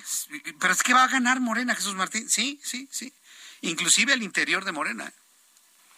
Sí, yo no creo que lleguemos más abajo de donde estemos. ¿eh? Así que yo creo que fue una muy buena decisión descartar a María Elena Álvarez Bulla como futura secretaria de Educación Pública. Debo reconocer que fue una muy buena decisión. Hoy 9 de agosto se conmemora en México el Día Nacional de la Lucha contra el Cáncer Cervicouterino. Esto es muy importante, porque además de todas las informaciones que tienen que ver con la política, la economía, lo que nos preocupa en nuestro país, pues yo creo que siempre es importante darle un espacio a la salud. Lo hemos hecho, hemos hablado ya durante varios eh, viernes, le he tenido varias entregas sobre el dolor crónico, por ejemplo, ¿no? Y siempre ha sido nuestra tónica en este espacio de noticias en la tarde, abrir espacios para, para la salud. Porque ¿qué le importa más a una familia mexicana, más allá de la política? Pues estar saludables, que nada le duela, que nadie esté enfermo. Sí, que nadie muera por enfermedad en la familia. Hoy 9 de agosto se conmemora en México el Día Nacional de la Lucha contra el Cáncer Cervicuterino, el segundo cáncer más frecuente en las mujeres mexicanas con una incidencia de 9.439 casos en el país. El cáncer cervicuterino es una enfermedad que se previene, es curable si es detectada a tiempo. Más del 95% de los casos, están relacionadas con la presencia de un virus, sí, en el cuello uterino de las mujeres. Un virus que es el virus del papiloma humano. Una enorme discusión que tenemos desde hace muchos años, ¿no? Que nos han responsabilizado. Es que los hombres se lo contagian a las mujeres. Pero también hay mujeres que lo han tenido por contagio previo que se lo han contagiado a hombres. Aquí no hay culpables, ¿eh? ni víctimas ni victimarios. Es un virus que ha acompañado a la humanidad desde que tenemos memoria. Y le voy a dar un dato, ¿eh? El 95% de los seres humanos han estado en contactos con alguna de las variantes del BPH, del virus del papiloma humano, a lo largo de toda nuestra existencia. Tengo en la línea telefónica y me da mucho gusto saludar a Mariana Campos. Ella es coordinadora del programa de gasto público de México Evalúa, a quien yo le agradezco estos minutos de comunicación con el auditorio del Heraldo Radio. Estimada Mariana Campos, gracias por estar con nosotros. Bienvenida. Muy buenas tardes. Muy buenas tardes, me da muchísimo gusto saludarte a ti y a tu auditorio. Ahora, eh, eh, estamos hablando de la importancia de ir y atender el, casos como cáncer cervicuterino, cáncer de mama. Ayer fue un tema muy, muy sensible en, en la opinión pública por la muerte de Olivia Newton-John, que muere de cáncer de mama. Es decir, no es un problema exclusivo de México, sino es del mundo. Pero eh, entiendo que nuestro país ha sufrido recortes presupuestales eh, para atender estos, estos dos problemas, el cáncer cervicuterino y el cáncer de mama. Y entiendo que estamos en los peores momentos en cuanto al flujo de recursos económicos. Mariana Campos, ¿qué información tienen ustedes sobre ello? Mira, nosotros nos hemos enfocado en estudiar sobre todo eh, el presupuesto dedicado a el INSABI, el Seguro Popular, es decir, a la población que no tiene acceso a la seguridad social, que consideramos que es definitivamente la más vulnerable económicamente. Todos, por supuesto, tienen derecho a la salud y deben de ser atendidos de manera oportuna cuando se trata sobre todo de una enfermedad tan grave como el cáncer. Pero eh, no, hemos eh, puesto un eh, lente específico porque notamos que desde que se dio esta transición hemos visto desplomados varios indicadores de atención al cáncer y a otras enfermedades crónicas por supuesto al de mama y al cáncer cérvico-uterino que nos ocupa el día de hoy. Eh, se han caído, por ejemplo, las consultas médicas. Estas, estas consultas han tenido, la verdad, unos eh, desplomes impresionantes y uno de los eh, ámbitos obviamente descuidados han sido las enfermedades crónicas. Dentro de estas están los cánceres, ¿no? Eh, por otro lado, tenemos también este problema en el presupuesto, no solamente analizando un solo ente público que gasta recursos en la prevención y atención del cáncer, sino eh, lo vemos, por ejemplo, en el INCAN, lo vemos también en el, en el FONSAVI, que es este fondo, tú sabes, que anteriormente se llamaba Fondo de Gastos Catastróficos cuando estaba el Seguro Popular y ahora con el INSABI se llama eh, FONSAVI.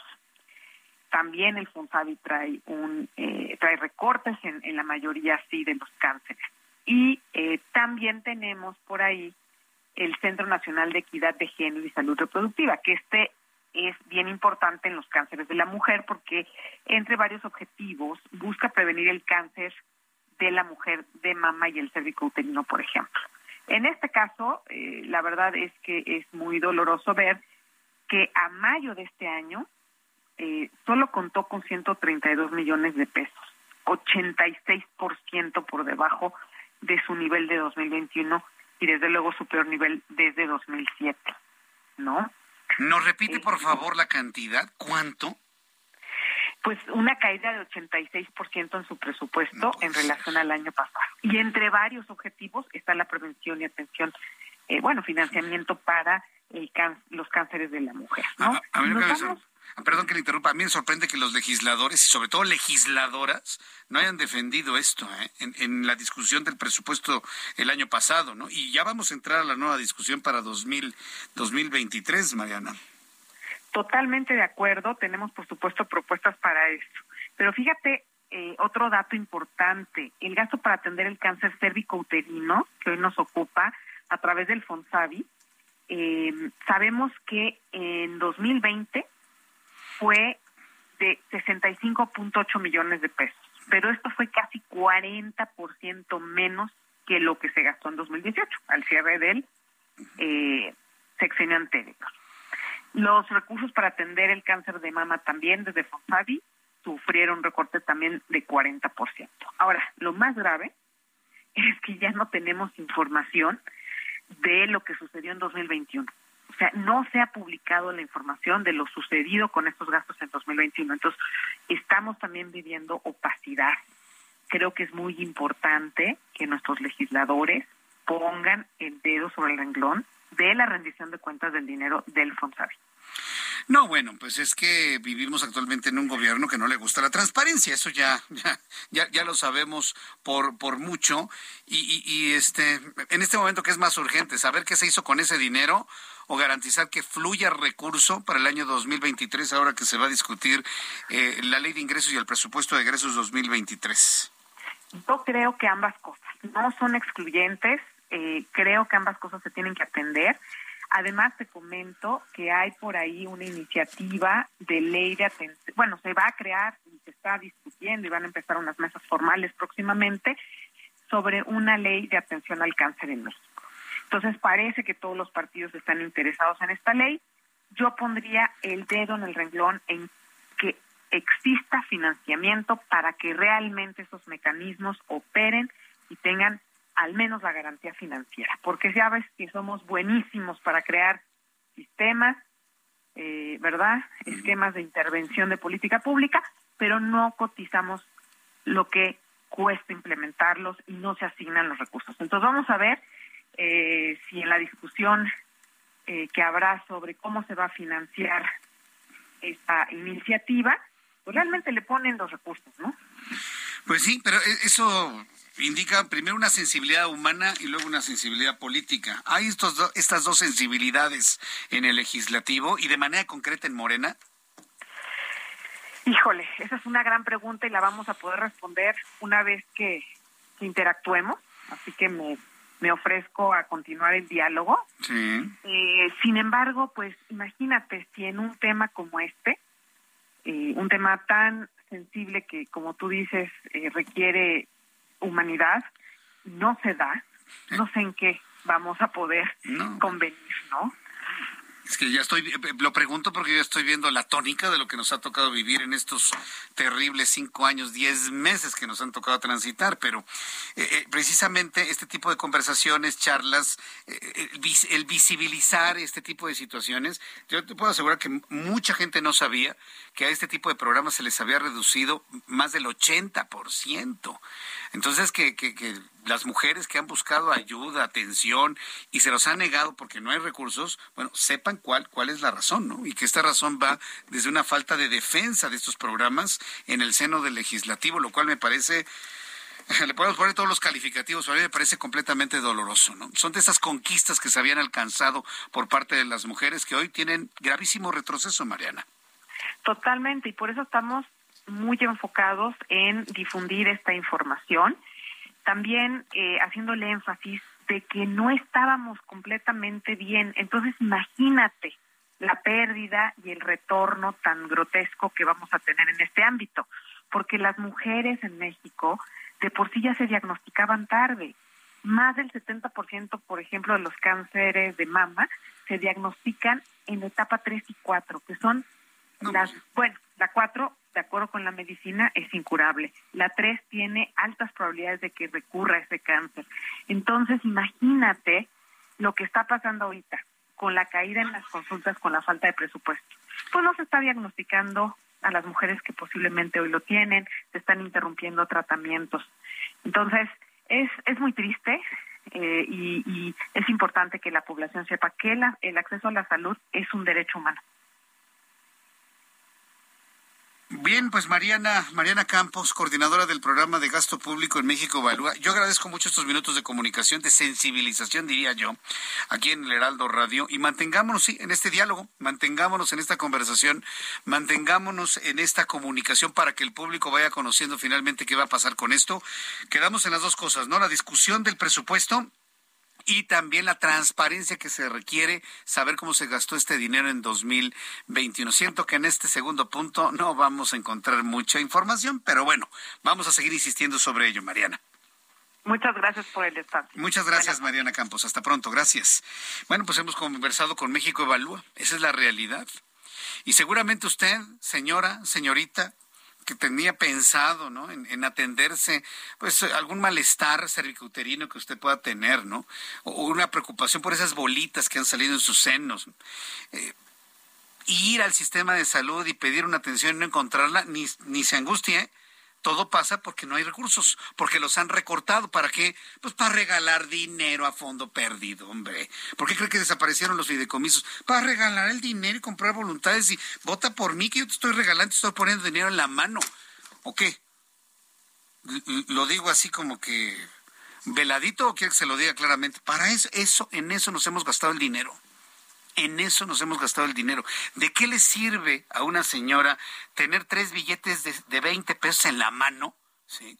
Si juntamos todos esos billetes de, de 20 pesos, los sumamos, se pueden tener programas de atención a cáncer cervicouterino o de cáncer de mama, que por cierto, Esté usted muy pendiente. El mes de octubre, que es el mes dedicado al cáncer de mama, aquí en el Heraldo de México, y hablo del Heraldo de México, nuestra edición impresa, nuestra web, radio, televisión, vamos a hacer una de las campañas más importantes, la campaña más importante de medios de comunicación sobre cáncer de mama.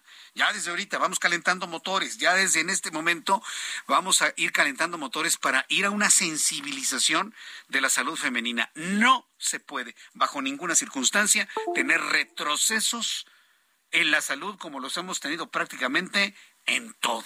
En todo hemos retrocedido en México, en todo. Y que alguien me defienda lo contrario. A ver, quisiera ver en todo. Uno de los elementos que nos han metido en un proceso de retroceso es la inflación. Y mire que la inflación no nada más es de México, es un fenómeno a nivel, a nivel mundial. Hoy el Instituto Nacional de Estadística y Geografía está dando a conocer los resultados de la inflación anualizada de julio de 2021 a julio de 2022. ¿Y qué cree? Nos salió una inflación tan alta que no se veía desde el año 2020. Ah, pero ojo, ¿eh? Yo se lo explicaba al inicio del programa. Una cosa es tener una inflación de más del 8%, con un crecimiento de la economía al 7%, como la tenía Ernesto Cedillo Ponce León hace 20 años, y otra cosa es tener una inflación de más del 8%, con un derrumbe en la economía del 9%, un pequeñísimo recuperación de 2% del 9% que caímos. Son escenarios completamente distintos. Y para seguirlos platicando, Juan Musi, analista financiero, qué gusto saludarte, Juan. Bienvenido al Heraldo Radio. ¿Cómo estás? Mi querido Jesús Martín, qué gusto saludarte como siempre. Oye, pues sí, desafortunadamente la inflación sigue sin ceder. Hoy se publica, como bien comentas, la nueva cifra. Y pues sí, la inflación anual ya arriba del 8%, 8.16 para ser preciso. Como bien comentas también, es un fenómeno global. Evidentemente este problema lo tiene prácticamente todo el mundo. Fíjate que China, curiosamente no, porque muchas de las cosas que han subido tremendamente en China no, porque ellos son proveedores del mundo de muchas de estas cosas. Y bueno, pues quizás se salvan algunos países en Asia, pero te diría que el resto del mundo habla de lo mismo, inflación, política monetaria, subir las tasas de interés, en fin, tenemos este enemigo común. ¿Qué, qué, qué nos dice esto y qué, y qué es lo que se viene después? Pues de entrada, este jueves se reúne Banco de México, tiene su, su reunión de política monetaria este jueves 11, y lo que vamos a ver seguramente es otro aumento en la tasa de interés. Si la cifra de inflación del día de hoy hubiera venido moderada o por debajo de lo esperado, yo creo que cabía la posibilidad de que el banco aumentara 0.50 la tasa de referencia y pues que evidentemente eh, nos fuéramos más despacito. Después de haber conocido la cifra del día de hoy, mi querido Jesús Martín, en lugar de que la tasa se vaya al 8.25, pues yo pienso que se va a ir al 8.50. Eh, es decir, van a aumentar 0.75. Por ahí puede haber un voto disidente, un voto que frecuentemente eh, vota por o no subir o subirlas menos, pero creo que al final la votación va a quedar 4 a 1, así de contundente, ¿no?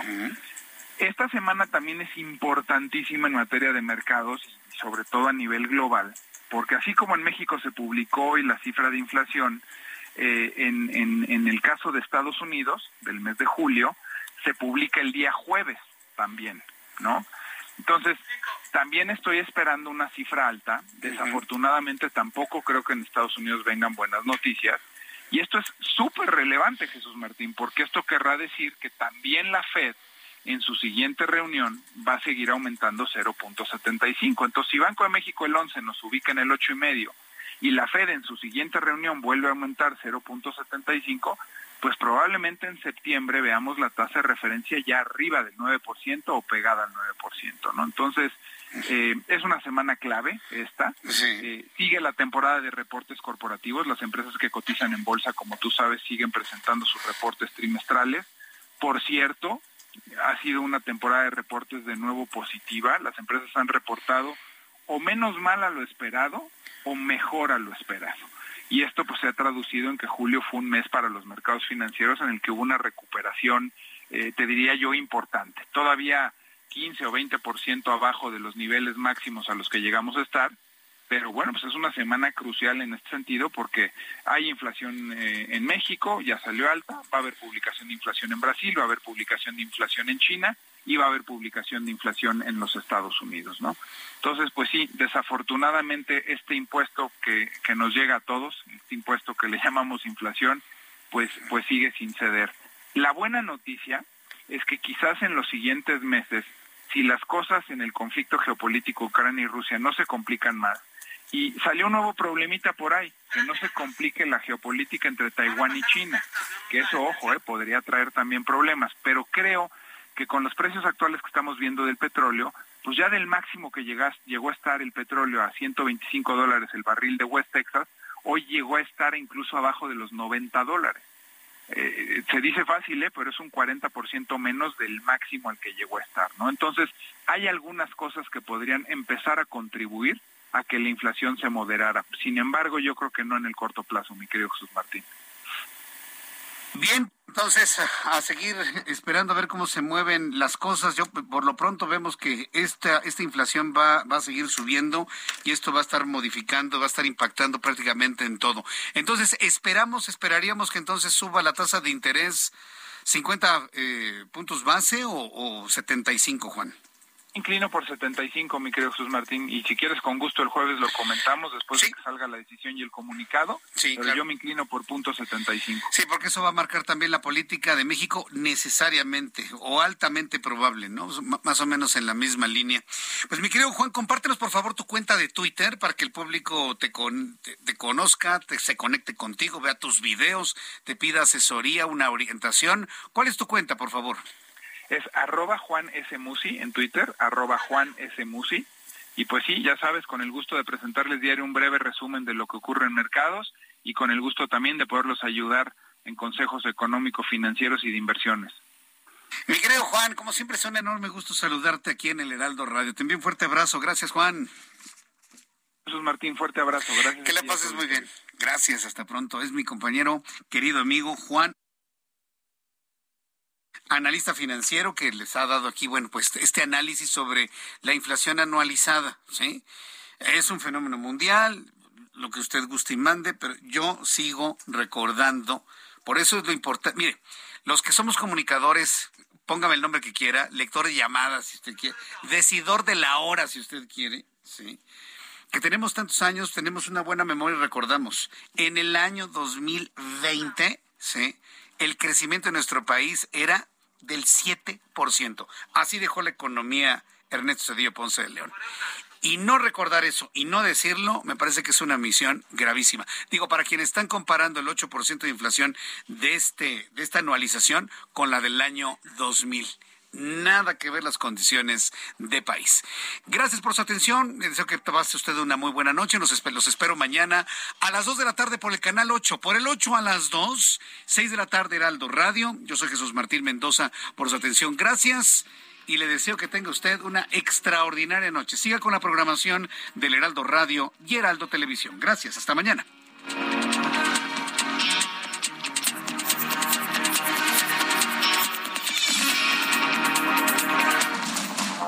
Esto fue Heraldo Noticias de la tarde con Jesús Martín Mendoza.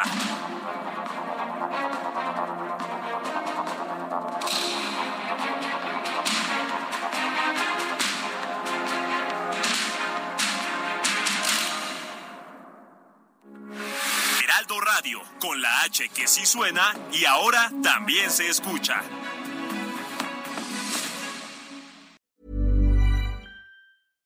Flexibility is great. That's why there's yoga. Flexibility for your insurance coverage is great too. That's why there's United Healthcare Insurance Plans. Underwritten by Golden Rule Insurance Company, United Healthcare Insurance Plans offer flexible, budget friendly coverage for medical, vision, dental, and more. One of these plans may be right for you if you're, say, between jobs, coming off your parents' plan, turning a side hustle into a full hustle, or even missed open enrollment. Want more flexibility? Find out more about United Healthcare Insurance Plans at uh1.com.